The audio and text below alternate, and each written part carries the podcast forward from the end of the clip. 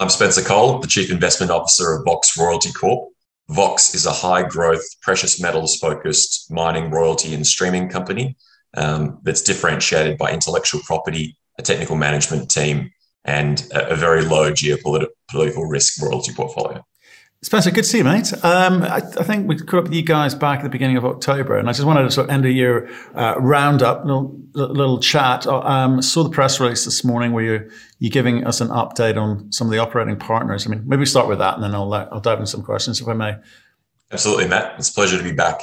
Um, as you mentioned, we just announced uh, another operator update where four of our key operating partners have put out some really exciting drilling results. Um, one of them comes with a, a resource update, um, and the other three are basically foreshadowing resource updates that they expect to release to the market in the next few months. So, most pleasing part of all this, Matt, is really just continuing continuing to deliver on, I guess, what we've promised to investors in terms of just a huge volume of organic growth across our exploration properties, development properties, and producing royalty properties. Right, and organic growth is important. Why? Just remind people. Well, organic growth is is is growth on capital that's already been invested. So as opposed to M and A driven growth that requires you know further capital. So this is you know cream on the top of, of dollars we've historically invested. Right, and and if I look at but if I look at this um, this year, you've not been as busy of late as you once were. Are you now sort of honing in on how you need to deploy your capital?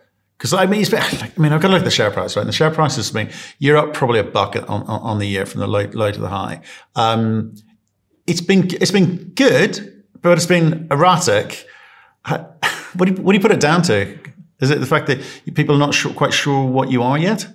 Look, I mean, I think trading up 30% this year in, in, a pretty choppy market conditions, you know, when a number of our peers have been trading, trading off, um, you know, where we're, we're pleased, but we're not ecstatic with that outcome. We always think, you know, there's, there's, there's more to go. Um, you know, in terms of the volatility, look, I, you know, you, you see what's happening in markets. It's, it's extremely choppy waters at the moment. So, um, you know, we, we've seen a lot of erratic pressure on the stock throughout the year. Um, but what, what really gives us confidence moving into 2022 is just the underlying fundamentals of the business and the actual the health and quality of the royalty portfolio has never been stronger. So, yeah, while short term volatility will probably persist into next year, um, the assets continue to perform as we expect. So, we expect that should uh, should be you know tailwinds for the share price next year. So I'm trying. So I, I, we had a kind of session at the beginning of the year. We're talking, talking, we talked to lots of royalty companies, right? And I'm trying to help people understand why royalty should be part of their portfolio because like even when we're talking about your press release today, you're talking, you're giving, giving an update, but it's, it's, it's, not very exciting, right? It's very hard to get excited about royalties. And maybe that's fine. And maybe that's a specific type of investor that needs to think royalties are for me. It's, it's a sort of slow and steady growth type of opportunity as part of my portfolio. Um, how do, what would you say to, say to people why should a royalty be part of their investment portfolio?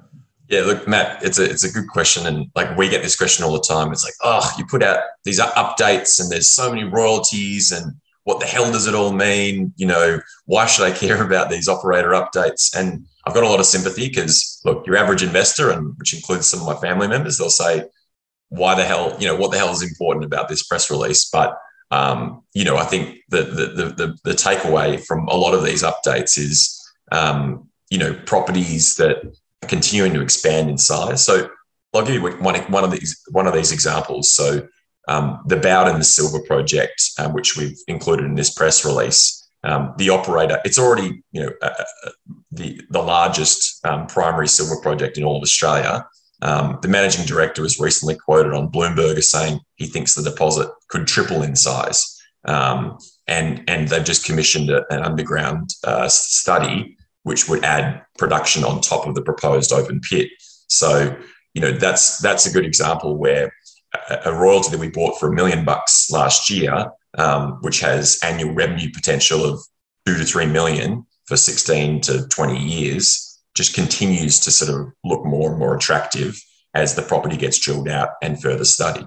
Right. So, so stating stating the bleeding obvious, as Monty Python would say, is you invest a million bucks, you think you're going to get two to three million bucks a year return off of that once it gets into production. So you need to believe it's going to get into production. You wouldn't invest your money otherwise, right? The, tripling in size of the resource for you means just a much longer life of mine, a much longer annuity stream of cash return for you. And obviously, then I guess all, all numbers associated with that million bucks looks looks stellar. It's as, it's as simple as that, right? Yeah, it's it's it's it's bringing cash flow forward and increasing the size of the cash flow attributable to our royalty. So in, in that in that case, it's not only just the mine life that potentially extends. This underground would increase the production, you know, in year three plus onwards. So yeah, it's bringing forward cash to our investors quicker and larger, simplistically. But the nightmare for you guys is you can't go out and, you can't go out and sort of say that, can you? Because nothing's happened yet. A lot of things can fall over between now and then. So you can't go and overstate future revenues. You can only look forward so far. Yeah, look, absolutely, Matt. We're not the type of management team to overpromise and, and underdeliver. Um, you know, we we sort of pride ourselves on being able to set realistic and achievable guidance, particularly because we're not the ones operating these mining assets. So, you know, we're sort of a derivative of these miners. So we, we don't have full 2020 vision. We have regular update calls with management, but you know, we're not in the driver's seat ultimately. So we have to couch all of our guidance and expectations through that sort of lens. So you, you don't get any additional insight over and above what we, the public, do from those companies.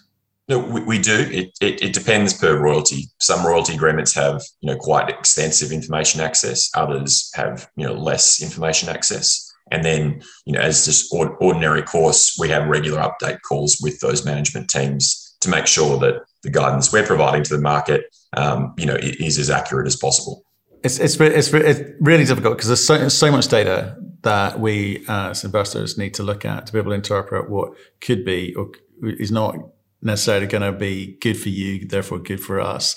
Um, is do you, do you think that you guys should be allowed to present information differently? The like a what if scenario.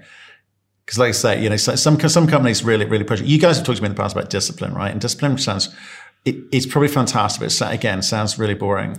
Um, but it's it's probably the right way to be. You know, it's, it's sort of this, this steady state of, of, building building blocks, as it were. But there's no no way of kind of recon, reconciling this um, as retail family office investors into a number each month, other than waiting for your annual guidance.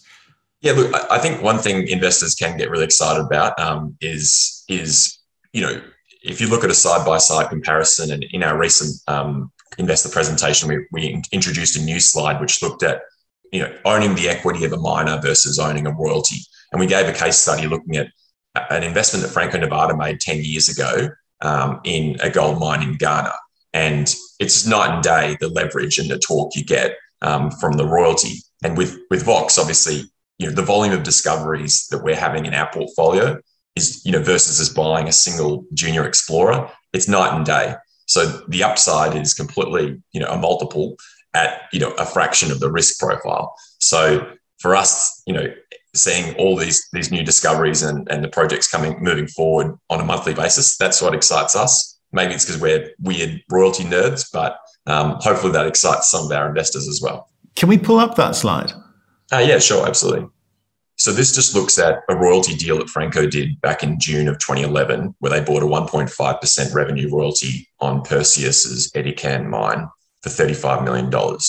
And what we've done simplistically here, Matt, is just looked at on a like for like basis. Um, if if instead of buying a, a $35 million royalty, if they had have bought $35 million worth of Perseus's stock. Um, and so the two thing, things this really highlights one is um, the fact that royalties aren't diluted. And secondly, just the huge revenue multiplier and leverage you get from a royalty. So Franco Nevada has been undiluted. They still hold 1.5% of revenue over this mine. They've received 40, for over $40 million US in royalty revenue. Whereas an equity investor with that same position, you know, the stock's obviously traded traded down um, quite substantially. And then they would have been diluted from 3% of, whole, of the company to 1.1% and fairly de minimis um, dividend income. So we get this question often from investors like, you know, why don't I just buy the miners? And I guess on a 10 year horizon, this is an interesting comparison where you can see the real numbers of how you would have you know, fared investing in the equity of the miner versus a royalty on the, the, the miner's flagship asset. Interesting, interesting. But I, I, guess there's lots of different scenarios there where perhaps the the uh, share price doesn't fall off the side of a cliff, um, and there are going to be companies which maybe no, no, for sure, for sure. This is just one one one example, but but but you know these are real numbers, so this is you know, and I think the, the dilution you see here is quite you know representative of a lot of operators and, and developers that obviously need to raise considerable equity um, to bring projects into production. Okay. Um, like, I appreciate that. And we should probably um, we'll put a link to the presentation um, below in the description below. But um, so looking forward to uh, 2022, what, what, can we expect? Because, like I say, you, you've you've you are not as active as you once were. Is that because things are getting competitive out there, and you don't want to overpay, or the fact there's just not that many deals uh, coming up at the moment? No, we, we have been uh, quietly adding new royalties in the portfolio. Um, you know, we in the last couple of months you know, there's been a number of deals we were actively working on where the pricing just we didn't see the, the rate of returns for our investors that we would have seen maybe 12 months ago. Um, so we have been continued to be very selective on new deals that we bring into the portfolio. Um, I think it, it's it's fair to say, Matt, that 20, 2021 will go down uh, in history as as the year of the royalty auction. it's probably been the most active year for investment bankers um, selling royalties and royalty portfolios. So against that backdrop, um, you know, we've remained sort of quite cautious about how we've allocated capital. Also, you know, as we're dealing with different royalty sellers, it's clear some uh, their price expectations have gone up north. Um, so, you know, we were speaking to a, a, prospector in Western Australia the other day that has a, really interesting base metal royalty, and you know, they wanted two x what we thought the royalty was worth. So that's not a trade we're, we're going to make, even you know, even though it would have brought in considerable amount of revenue. So yeah, I think it, we have done less deals in the last six months, but um, I think investors can be can be satisfied that we continue to be very careful with how we allocate their capital. Right, and if I look at what's been going in the last six months, a lot of M and A, we've seen we've seen some really big numbers being thrown out there because the producers have been you know, generating a lot of cash. So they, they, it's, a cycle. They, they, they always do this. They buy, they seem to buy at the top of the market, um, or, or, near the top of the market. How does that affect the royalty business? Because obviously, those are, those are some big numbers, producers coming together.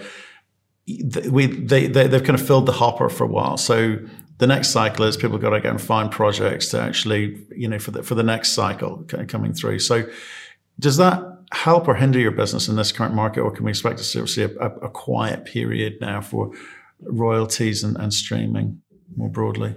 Look, I think if you look at um, the, the, history of the industry, it has been quite counter-cyclical. So the likes of Franco Nevada, you know, have often, frankly, sat on their hands um, during frothy parts of, of the cycle, and then when the trough comes, um, they've been you know, hugely active, um, particularly helping you know larger mining companies to recapitalize their balance sheets, you know, and, and getting access to some world-class assets. So you know, we sort of, I guess, broadly see that counter cyclicality continuing. Um, I think we will continue to print deals over the coming months and quarters, um, but they will be quite selective and deals where you know the counterparty uh, uh, uh, has you know value expectations that we can we can meet for our investors. So um, I think in terms of what we when we see large scale M and A, like whether it's Kinross buying Great Bear or or some of the other large big you know large cap M and A, we think it's hugely positive for the sector. Um, uh, with you know, because it obviously means that you know there's a, lo- a, large amount of balance sheet that's still committed to the industry and committed to advancing these projects. With the obvious caveat being that you know we're in a cyclical industry, so um, you know we're continuing to have to be careful that we don't overreach for the wrong assets.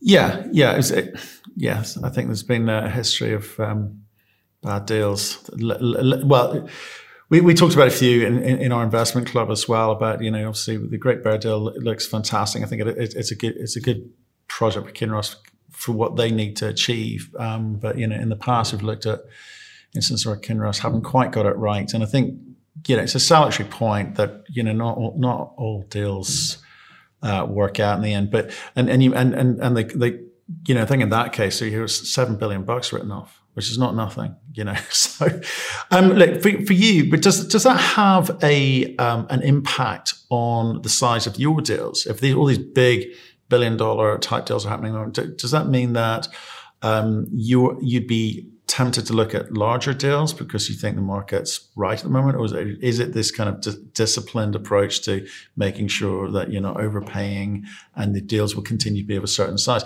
Which which begs the question to me is like is this slow and steady growth for you? Because if you're doing lots of small deals, it takes a while to actually come through and build up. And, and maybe that's perhaps what people aren't getting or liking, quite frankly.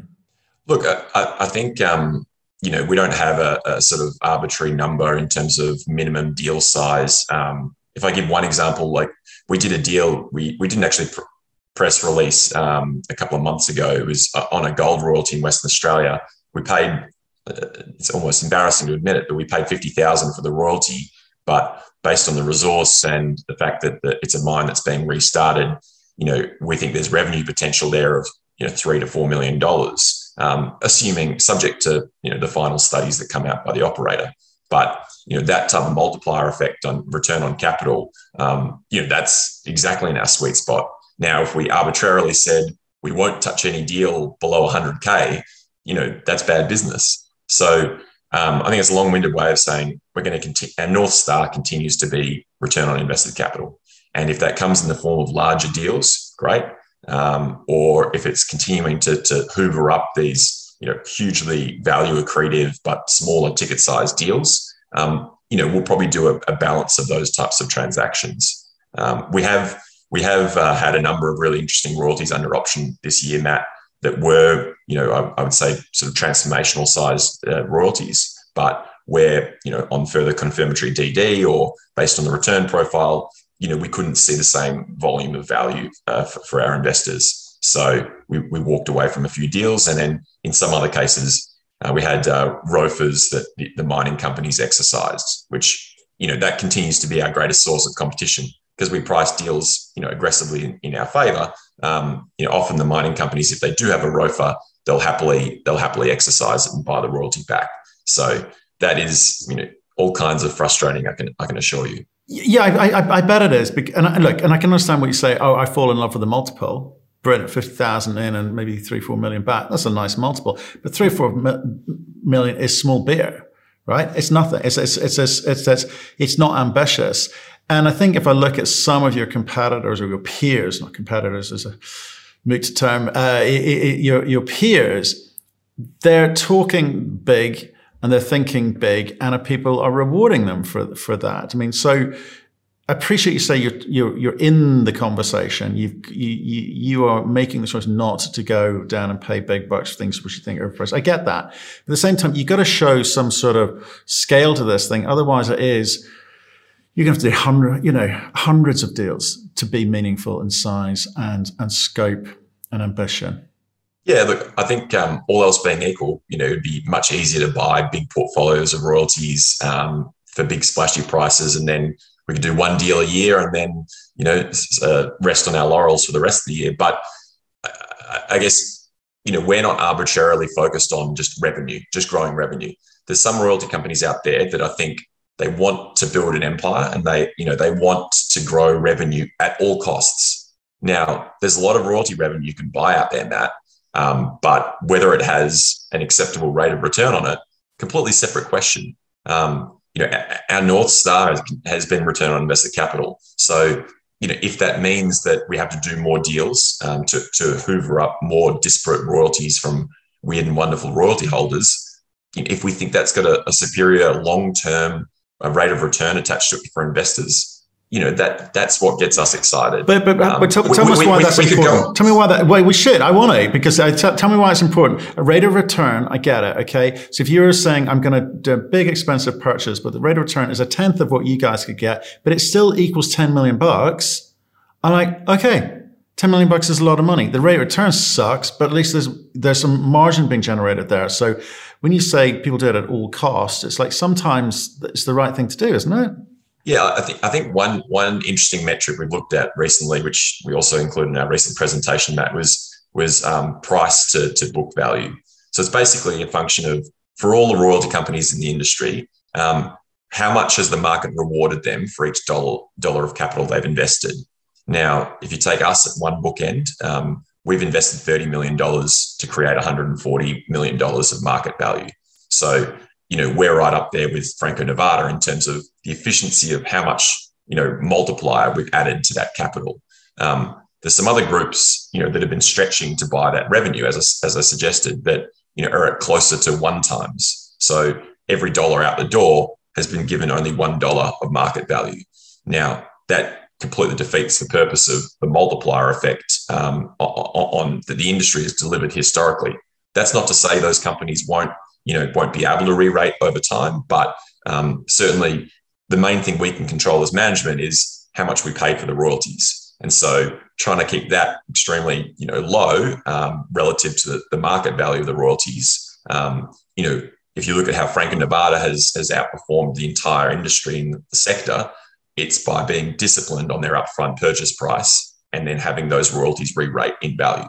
So that we're employing a very similar model to what is, has, has worked for Franco over the last 10 years. Were they always worried about the efficiency? Was Frank Franco Nevada always worried about the efficiency? Or was there a moment where they said, you know, at this time, because I think we've got built enough credit, we've got enough money, we can be slightly prepared to be slightly inefficient, but just get a big deal over the line and it all it all kind of smooths itself out in the wash in terms of the way that people value the the royalty sitting in a company.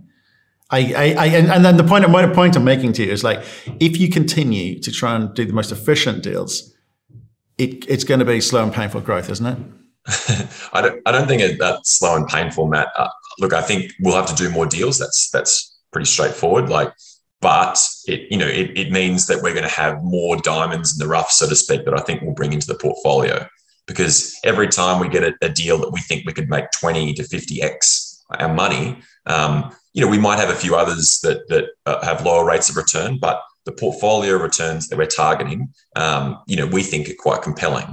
So it's more painful for us. You're absolutely right because we're going to do more deals, but you know that's what investors pay us to do is try and chase value and and, and deliver that value. So.